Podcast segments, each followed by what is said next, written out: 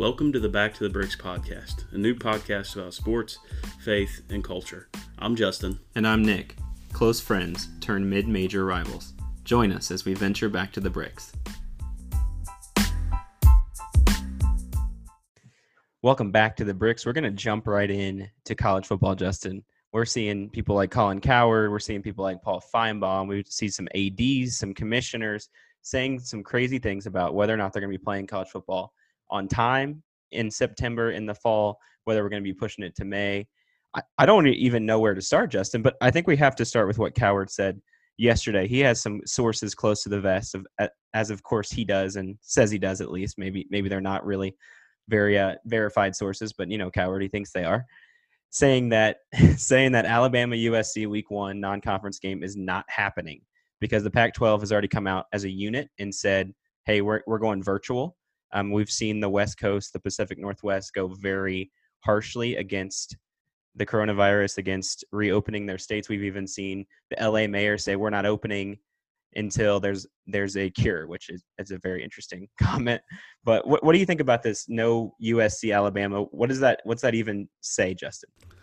Well, I think it gets deeper than just college football. Like the fact that the county that LA sits in is saying that they're going to go on the stay-at-home order for 3 months additional, that takes away the meat and potatoes of the Pac-12. I mean, that's taking away USC, it's UCLA, it's all those storied kind of teams that are followed there in LA. And when you think of the Pac-12, no matter if you think Oregon runs the conference and Washington like it has the past couple of years, when you think of the Pac-12, you think of USC and UCLA. I mean, that's the two schools you think of.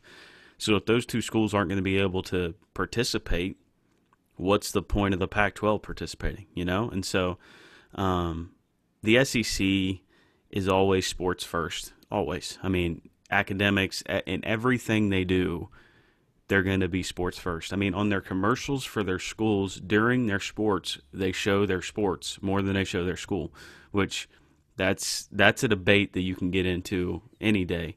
But I think it's going to come down to some crazy stuff happening in college sports just in general, with some schools taking away whatever sports they have to make their big money items stay in business. But, I mean, honestly, how much of a game would USC and Alabama have been to start with? So, you know, Alabama getting USC off the schedule probably isn't that big of a deal to Alabama. They'll probably get some better PR by playing somebody else who's been a little better the past 5 years. Oh, absolutely. I don't think it's going to affect Alabama, and I don't think it's going to affect the SEC. And I think when it boils down to it, you've heard some people like Finebaum originally say, oh, the SEC is going to play. We're going to play no matter what. And a lot of those schools have already said, hey, we're going to start in the fall. Like, nothing's happened. Like, we'll take precautions, but we're going to have fall classes. We're going to be as normal as possible. And it's because of what you hinted at. Alabama, Auburn, LSU, Tennessee, all of these schools are going to play football because they have to. It's how the university survives. There's no option. And I mean, you look at even recently a school like Akron cutting some lower sports like golf and cross country. And I think you'll see more lower level Group of Five kind of schools have to cut those things. But you're also going to see the response from these big time Power Five, which is what we're seeing of, we have to play football. This is how we pay for everything we do. This is how we make money as a university. This is how we exist. And so that kind of leads me into thinking, Justin, is this the start of these Power Five schools breaking away from the NCAA and kind of, you know, just saying, this is it. We're out. We're going to secede. We're going to start our own thing. And this is the reason that they've been looking for and the opportunity they've been looking for to get out. I was discussing this the other day with somebody. The NCAA needs the universities. The universities don't need the NCAA. Don't get that confused. The universities can exist and have sports and have bylaws and all this stuff without having the NCAA involved. And so I think the NCAA is seeing a little bit of, oh crap, like this is going to go bad for us if we don't figure something out, because we've hinted at it for years. Everybody's hinted at it for years. At some point, these schools are going to break away because they're just fed up with what the NCAA is doing. And I think every year, every situation that's controversial, you know, shows that to the NCAA. And so I think it is a supreme possibility that these schools might break away and do things on their own. You know, that like the SEC, the Big Ten, and the Big 12 come together to join to make some super conference or whatever and have their own bylaws. And then out of those three, you have the national champion, you know, because truthfully, how much of college football is run outside of those three conferences?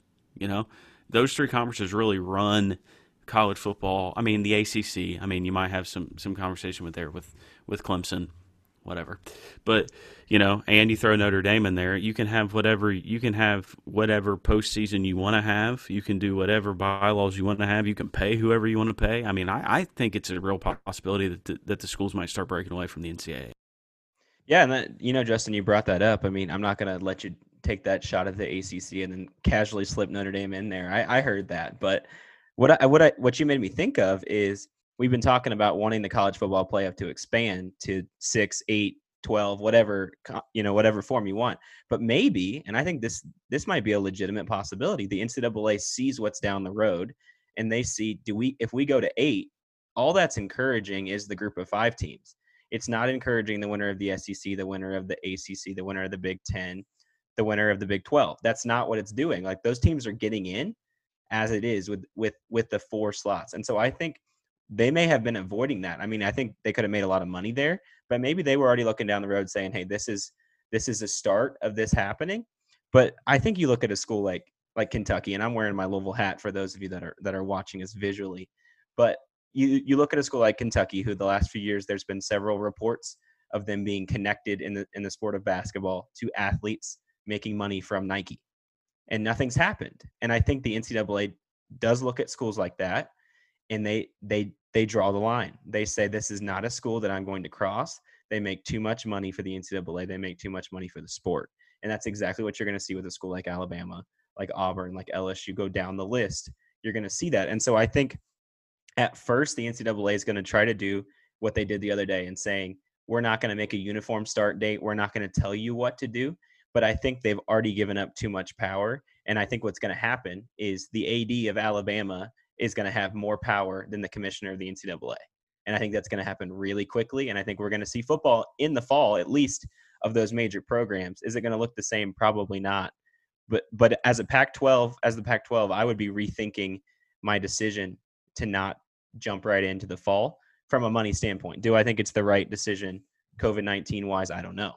And I think that's what worries me from that standpoint. Well, and let's just face the facts. As you get into June and July, it's football season. Like, there's no doubt about it. It's June, July, August. It's football season all across the country at every level. I mean, camps start happening, workouts start happening. Everything starts happening in June and July. Something's going to be made, because as much as people love baseball and say it's America's national pastime, this country runs off of football at every level: youth, high school, junior high, you know, college, NFL. The country runs off of football.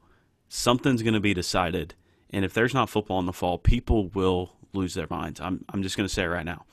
I'll miss football. Nick, you'll miss football. We'll miss the things it gives us, and people will be fuming mad at the fact that there won't be football in the fall, and it'll be crazy is all I'm going to say. I don't know what it's going to look like, but if there is not football, it's going to be nuts.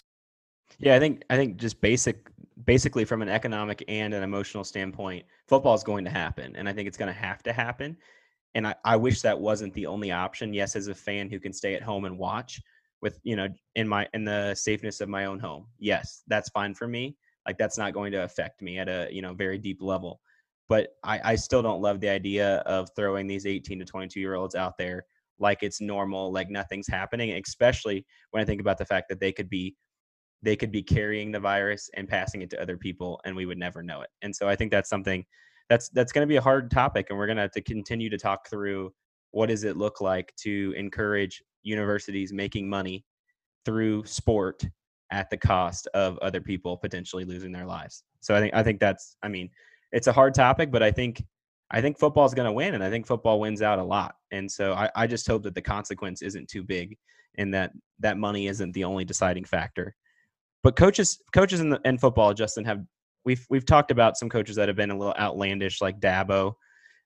Just talking about, like, we're going to play football, like, we're America, we're going to get over this. We've discussed that before, but now we saw some quotes from Purdue basketball head coach Matt Painter the other day, and it was very obvious to me that he has been burned by a few things.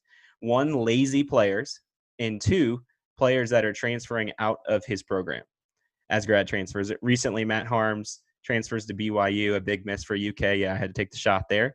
I don't think he's really that good of a player. But I think what Painter was trying to say is that what Painter was trying to get at here basically is these kids come into college, they don't work hard, and then they expect to be pushed into being an NBA player, developed into being an NBA player, and they don't bring the work ethic, and then they leave. And he's like, well, don't call yourself a Boilermaker and don't blame me, essentially. But Justin, let me read you a couple of the quotes here, because they're just too good to not. So the first one, this is, again, Matt Painter, head coach of Purdue. Quote, these guys are like, hey, I want to be a pro. I'm like, why don't we be all conference in college first? Why don't we try that out? So you'll get guys that average 4, 6, 9, or 10 points and say, coach, I want you to develop me into a pro. Well, why don't you work like a pro? Ooh, that's a good one, Justin. I want you to develop me into a pro, but why don't you work like a pro? Let's start there. What do you think he's getting at here? Well, I personally want to know what Matt Painter's doing to push these guys to work like a pro. Like, you can tell somebody to go work like a pro, but you have to, like, show people how to do that. Like, that's what leaders do. Leaders show people how to do certain things. And let's just be honest, Matt Painter is not one of the top coaches in college basketball. I'm just going to be honest. And what has he had? One true NBA guy? I mean, Carson Edwards, right? And that dude was a stud. And I can guarantee you that he knew how to work like a pro because he's been successful at the NBA level. So if you're going to throw this comment out, you got to have some clout to be able to back it up. And Matt, you don't have any clout to back it up, all right? You had one deep tournament run with Carson Edwards, who put on a show like probably anything we've seen before other than, you know, Steph Curry, who put on that show in March. That tournament that Carson Edwards had was unreal.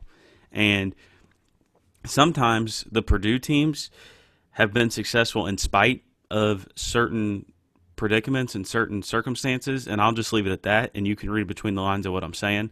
But if you're going to throw these comments out, you gotta have some, like I said, some clout to say stuff like that, in my personal opinion.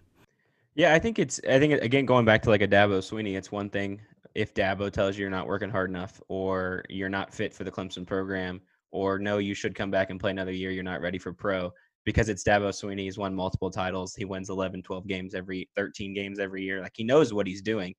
But I agree with you. I think coming from a Matt Painter, that just comes off as jaded, and I think it comes off as you being hurt somehow. And I don't like when a coach comes off as like ticked off at a player because of something that came, I don't know, something that hurt them somehow in the process, when it's like, at the end of the day, X's and O's, you got to win games, you know, on the basketball court. But he did make another comment, and I don't have the quote in front of me, but he did make a comment about basically like, well, which one of the Pacers are you better than? So he's talking about the NBA team down the road, obviously the Indiana Pacers. And that reminds me of Dino Gaudio, assistant coach at Louisville last year with Jordan Nwora, who's now going to be probably an early second round pick when the NBA draft happens. Was hoping he was going to be a first round, maybe even lottery pick at one point in his career, and it just never really panned out. I don't know about a bust. I think he's definitely got a potential there. I was very, quite frankly, disappointed in the way that he performed this year. It was either 25, 30 points or nothing from him. And when he was off, the defense wasn't there either. But going back to what I was trying to say is that Gaudio last year wrote down every small forward in the NBA, starting small forward, on a whiteboard and said, which one of these guys can you guard? And that's it. If you can't guard one of these guys, it doesn't matter if you can score 30 or 40. If you can't guard one of these guys, you're not going to make the team, and you're not going to be starting, so they're not going to take you in the first two rounds. And I like that honesty. And yes, was it helpful for Louisville to have Jordan Nwora back this year? Absolutely. Could they have made a run because of Jordan Nwora's ability to score the basketball? Absolutely. So I think from a coaching standpoint, yes, it's one thing to say, hey, come back and develop. We need you for next year. But I do like the coaches that say, hey, you know, go pro, right? And even like a Dean Smith, right? Last Dance. You watch him tell Michael Jordan, go pro. Like, do it right now. Like, this is the right thing. Don't risk injury. Don't risk anything else happening. Go now. Make your money. And so I think I want coaches to be more honest, but I agree with you, Justin. If you don't have any clout to begin with, then it's probably not a great idea to run your mouth. And if you do, at least do it behind closed doors where there's not microphones in front of your face. Yeah, those comments just, they really irritated me coming from him. I mean, I like what he does, Painter. I like what he does schematically and stuff. And I think he's had some success, but come on now, man. Like, he's talking about grad transfers out here. If my memory serves me right, he had Spike Albrecht, who was a little bit of a hero for Michigan in the tournament run they made a couple years ago, transfer in, and guess what?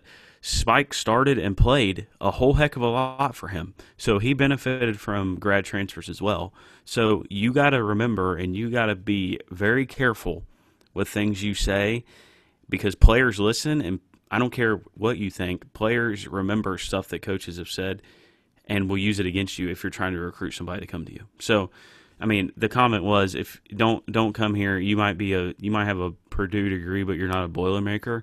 Like, why do I want to go play for you? What makes me want to go play for you when you say stuff like that, you know?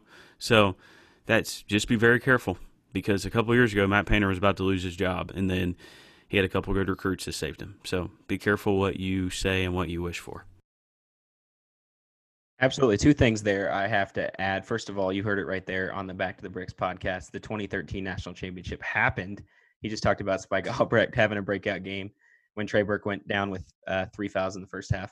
Not a great Trey Burke game. But beside that, I agree with you, Justin. I think even in this day and age, especially with social media, when a recruit hears something from a former player, it's fact.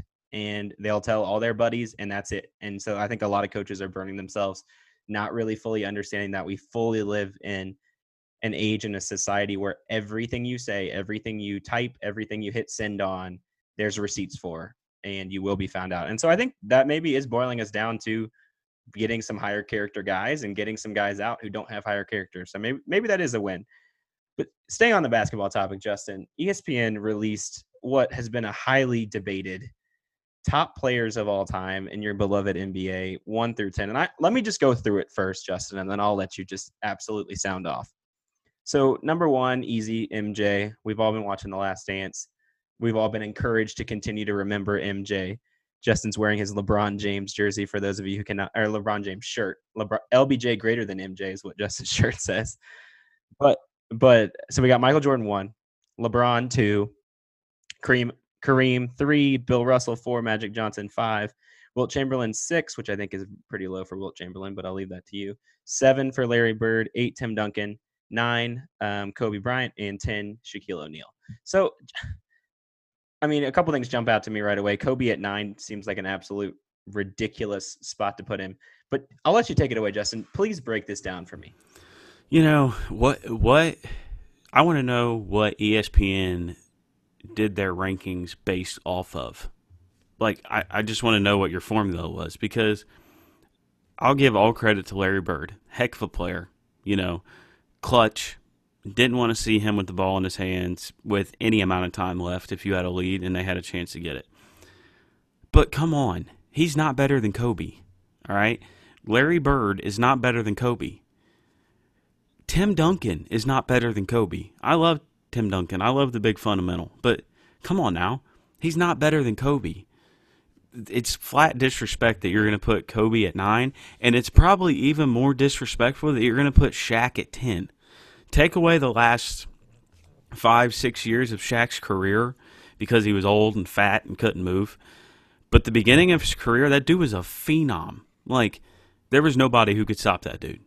There was nobody. That's the reason why the Lakers had that run and all that stuff. Yes, Kobe is good, but he was young. Shaq was a phenom. And so I get Will. I kind of get the top five. I mean, I get MJ, LeBron, Kareem, Bill, and Magic. There's so much of a lore. We have stated this so much of a lore with old school basketball that it really is ridiculous with the fact that you rank some of these guys above them. Larry is not better than Kobe, and he's not better than Shaq. I mean, in my opinion, Larry should be 10. It's just based off whatever. I don't understand what they're doing here. I think just off the top of my head, like the Larry Bird, Kobe, Yeah, that just doesn't make any sense, right? From a physical standpoint, from the way they played the game. And like you said, like even the picture of Larry Bird on this, you know, this graphic, like just takes you back somewhere. I think it's right? From his rookie year picture with like this bright flash. Yeah. It's an old picture of Larry Bird. And I think that's what it is. And we've talked about it and we're going to keep talking about it because it's what the issue is somehow these guys were better because they played 20, 30 years ago. And I just don't think that's true. And again, we've talked about the, you know, if LeBron, KD, Steph, all these modern guys played against these guys, they could run up and down the floor on them. And I don't think you can argue with me on that. And a lot of them are bigger, Steph not included, but a lot of them are bigger than these guys in the first place. Better athletes, you know, spend more time in the gym, do way different weight programs, all these things are more explosive.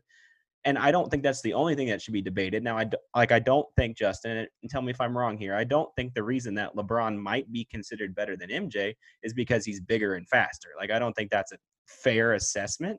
Like, I don't think that fulfills my need. But tell me just in 2 seconds, Justin, why should I swap LeBron and MJ on this list?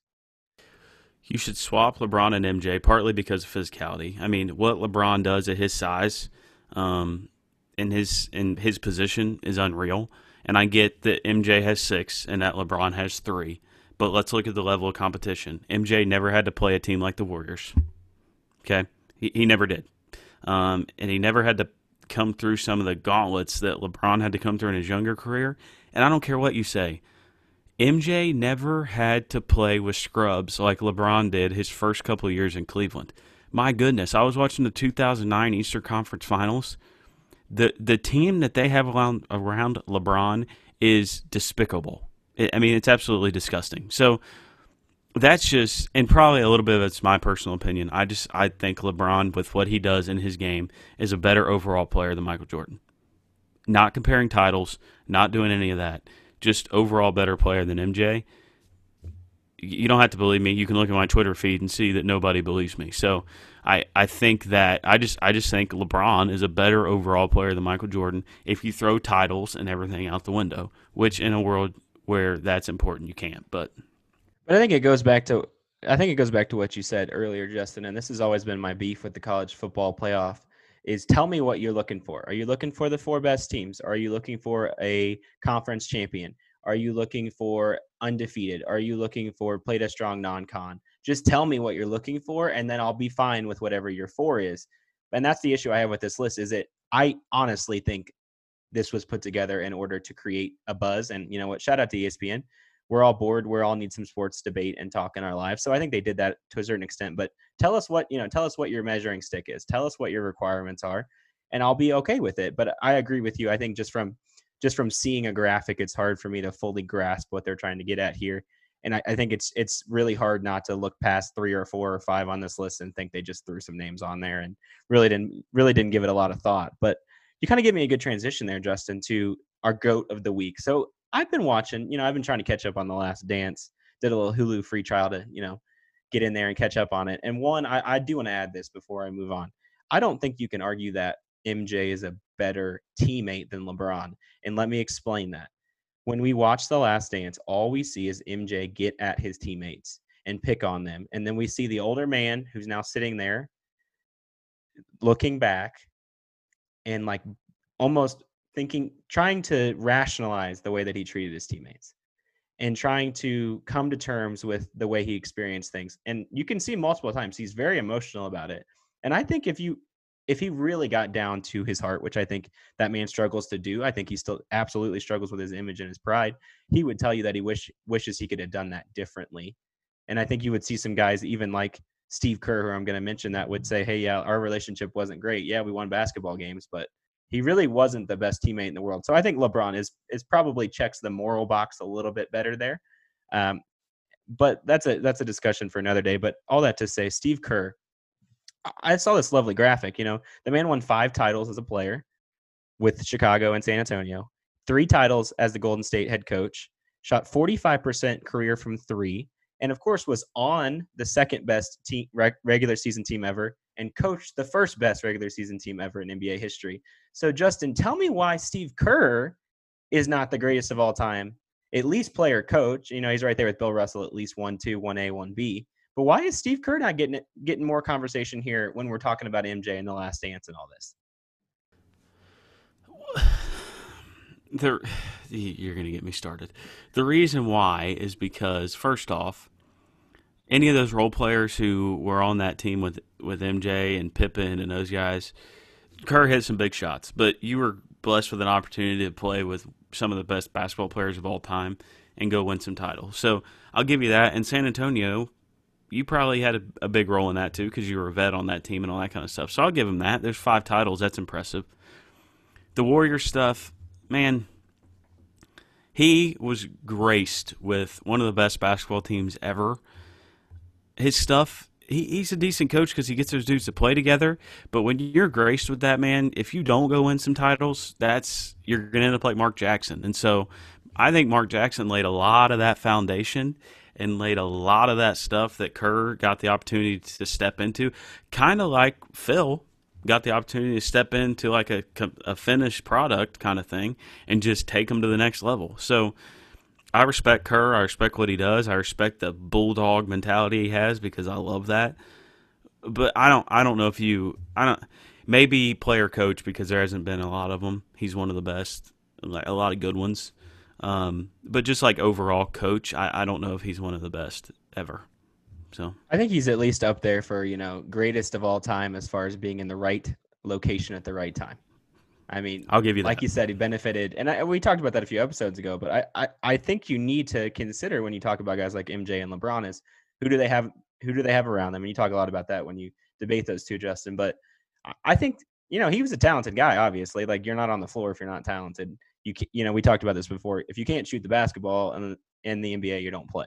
And so I think he was a pretty good player and, yeah, absolutely benefited from being on the best team and coaching the best team. So, I mean, talk about getting the best end of the stick for both player and coach. He's smart. Steve Kerr, he seems to be in the right spot. He's maintaining it, making a lot of money. You know what, man, keep doing what you're doing. Who you got for Go to the Week, Justin? Yeah. My Go to the Week, Nick, you and I are both teachers, and last week was Teacher Appreciation Week. And so I just wanted to give a shout-out to teachers out there, man. They're doing great things. They're doing things right. I know a lot of people in my district, a lot of teachers in my district are doing some great things. Administrators, all the people involved in this. Look, this is difficult. I know some of you have kids and some of you want them to be in school and all that kind of stuff. Teachers are doing their very best, and I know everybody is right now. And so I just wanted to give some love to our profession, not to give myself love because I'm not lumping myself into that, but a lot of people doing a lot of amazing things in the teaching world, and I just wanted to give them a little pat on the back because they're doing some great things. Absolutely, and I think any time that your profession is flipped upside down and your job description and requirements are completely different, that you deserve some praise. And I think even like almost like an NFL referee or something like that, we are on display every day to the kids, but now in this day and age, we are on display to both the kids and the parents 24/7. And we're seen as someone who can be contacted and be told off, let's just say that, at any time of the day. And so I think definitely, I know some of my administrators and staff as well have just been working their butts off and doing more than they need to, quite frankly, but really doing the best they can to try to connect with these students and make the most out of this situation. So that's awesome. Let's get over to the funniest thing of the week. I think we'll go back to college football, Justin. We talked about, what's the CDC advising? What are the NCAA? What are the Power 5, SEC, all these people deciding to do? Lovely tweet I saw this week of the CDC guidelines for stadiums in the fall this year, and it was a lovely NC State grad tweeting a picture of the North Carolina football stadium about, let's graciously say 17% full, Justin. And I think it'll be a lot more full this year either way with Mac Brown getting things going in the right direction, but I just thought that was really funny. And I always love when we can take a harsh moment like this and put some rivalry fun into it. I think that's great. What about you, Justin? Yeah, that's funny. But for me, so Beth Moore, if you don't know who she is, go check her out on Twitter and stuff. But her dog got like attacked by a snake, I think I saw. A poisonous snake, absolutely. Poisonous snake. And so her commentary going along, it's not a funny situation because it's a poisonous snake to a dog, and we love our dogs, and I love my fur babies, and so it's not a funny situation, but her commentary along with it and the video she made about like some black stuff coming out of the wound and all this stuff, like it just had me laughing because it was her commentary was classic on it. And so that's my funniest thing of the week, just the fact of her analyzing the situation and all that stuff was just funny. So if you have a chance, go check that out. Look at that situation on Twitter because it was funny. Absolutely. For me. Absolutely. Justin, I'll tee it up for you going back to that NBA rankings. I know you want to go a little bit further down the list and take your roast of the week. What you got? So I won't, go fully out on a tangent, but the list is flawed at 13 and 14. So say what you might. Steph Curry is at 13. Kevin Durant is at 14. How in God's name do you watch the finals, the 2 years before this past one? So 2 years ago and 3 years ago. How do you watch those and say that Steph is better than KD? Even watch the one in 2016 when, Steph threw the mouthpiece and, he got all hot dog and tried to throw a pass behind his back in crunch time and threw it straight out of bounds, which allowed for the Cavs to capitalize and take that series. And mind you, the Cavs were down 3-1. I'll remind everybody of that again. And LeBron said, let's go, little kids. Let's go win the title, him and Kyrie. So I don't know how you put Steph at 13 and KD at 14, other than Steph is the only guy with a unanimous MVP in history. Oh, well, whoop-de-doo. Nobody else really was in contention that year, and he should have been unanimous. But you cannot tell me that KD is a better player than Steph. And the big thing here, KD's got two finals MVPs. Guess who was on those teams, Nick, with KD? Steph Curry. So you can't tell me that Steph is a better player when he can't even win a finals MVP and you got a guy like Andre Iguodala and KD went in two while he was there. You can't tell me that he's better. So that right there just shows me the list is garbage. Absolutely. Absolutely. I think I've got to go back to The Last Dance and the whole MJ thing. The Bulls management, absolutely props. You won 6 titles while he was there. So I think, yes, there overwhelmingly you did the right thing. You got the right guys there. But to not pay Scottie Pippen, and not only not pay Scottie Pippen, but treat him like he was a role player at best, like he was a Steve Kerr at best, is just ridiculous. And I did love the fact that MJ did, he did kindly throw that in there, like you shouldn't speak Michael Jordan without speaking Scottie Pippen. And I think that, that's kind of the KD Steph thing you're talking about, right? Like it's very much tied, their ability very much tied to who was with them on the floor when they were, down to it in crunch time and things like that in the playoffs. But I just think it was ridiculous that that man didn't get his moment. And quite frankly, had to make a decision that wasn't the best for him or the franchise, and get his surgery at the time he did and do all those things and all the fallout of that. But come on, man, you can't treat a man like that who is your two and only, he's your only two because you have Michael Jordan as your one. Like it's just ridiculous. And so I that just disgusted me, Justin. He did make a lot of money in Portland though. So Scottie got his. He got paid and he said he would. And, and I think that, so shout out to Scottie, he did get paid, but in Chicago, 7 year, $18 million wasn't quite what he should have been signing for. Justin, what you got for our challenge of the week? My challenge of the week, I think at the beginning of all this, we all heard, this kind of stuff. But my challenge is do something new, Summer's coming. Some good weather's coming. Do something new, Go outside, do a new adventure, walk a new trail, do all those things. Cook a new recipe, read a new book. Do things that you haven't had the chance to do in a while. Do something new. Do something you've never done before or do something that you haven't done in a while. So go do something new. Have some fun doing those things. Let us know about it and have fun with that. Nick, you got anything to add to that? Yeah, I was just going to say, date your spouse. I think especially in a time like this when we're stuck in the house. And even those of us that are newly married and are glad we chose the spouses we did for sure during this season, make sure you're dating your spouse and you're doing those things and you're checking in on those people and continuing to make sure that those relationships are growing as well during this season and you aren't losing valuable time that you could have spent doing awesome things and having fun. We will catch you next time back on The Bricks with a guest.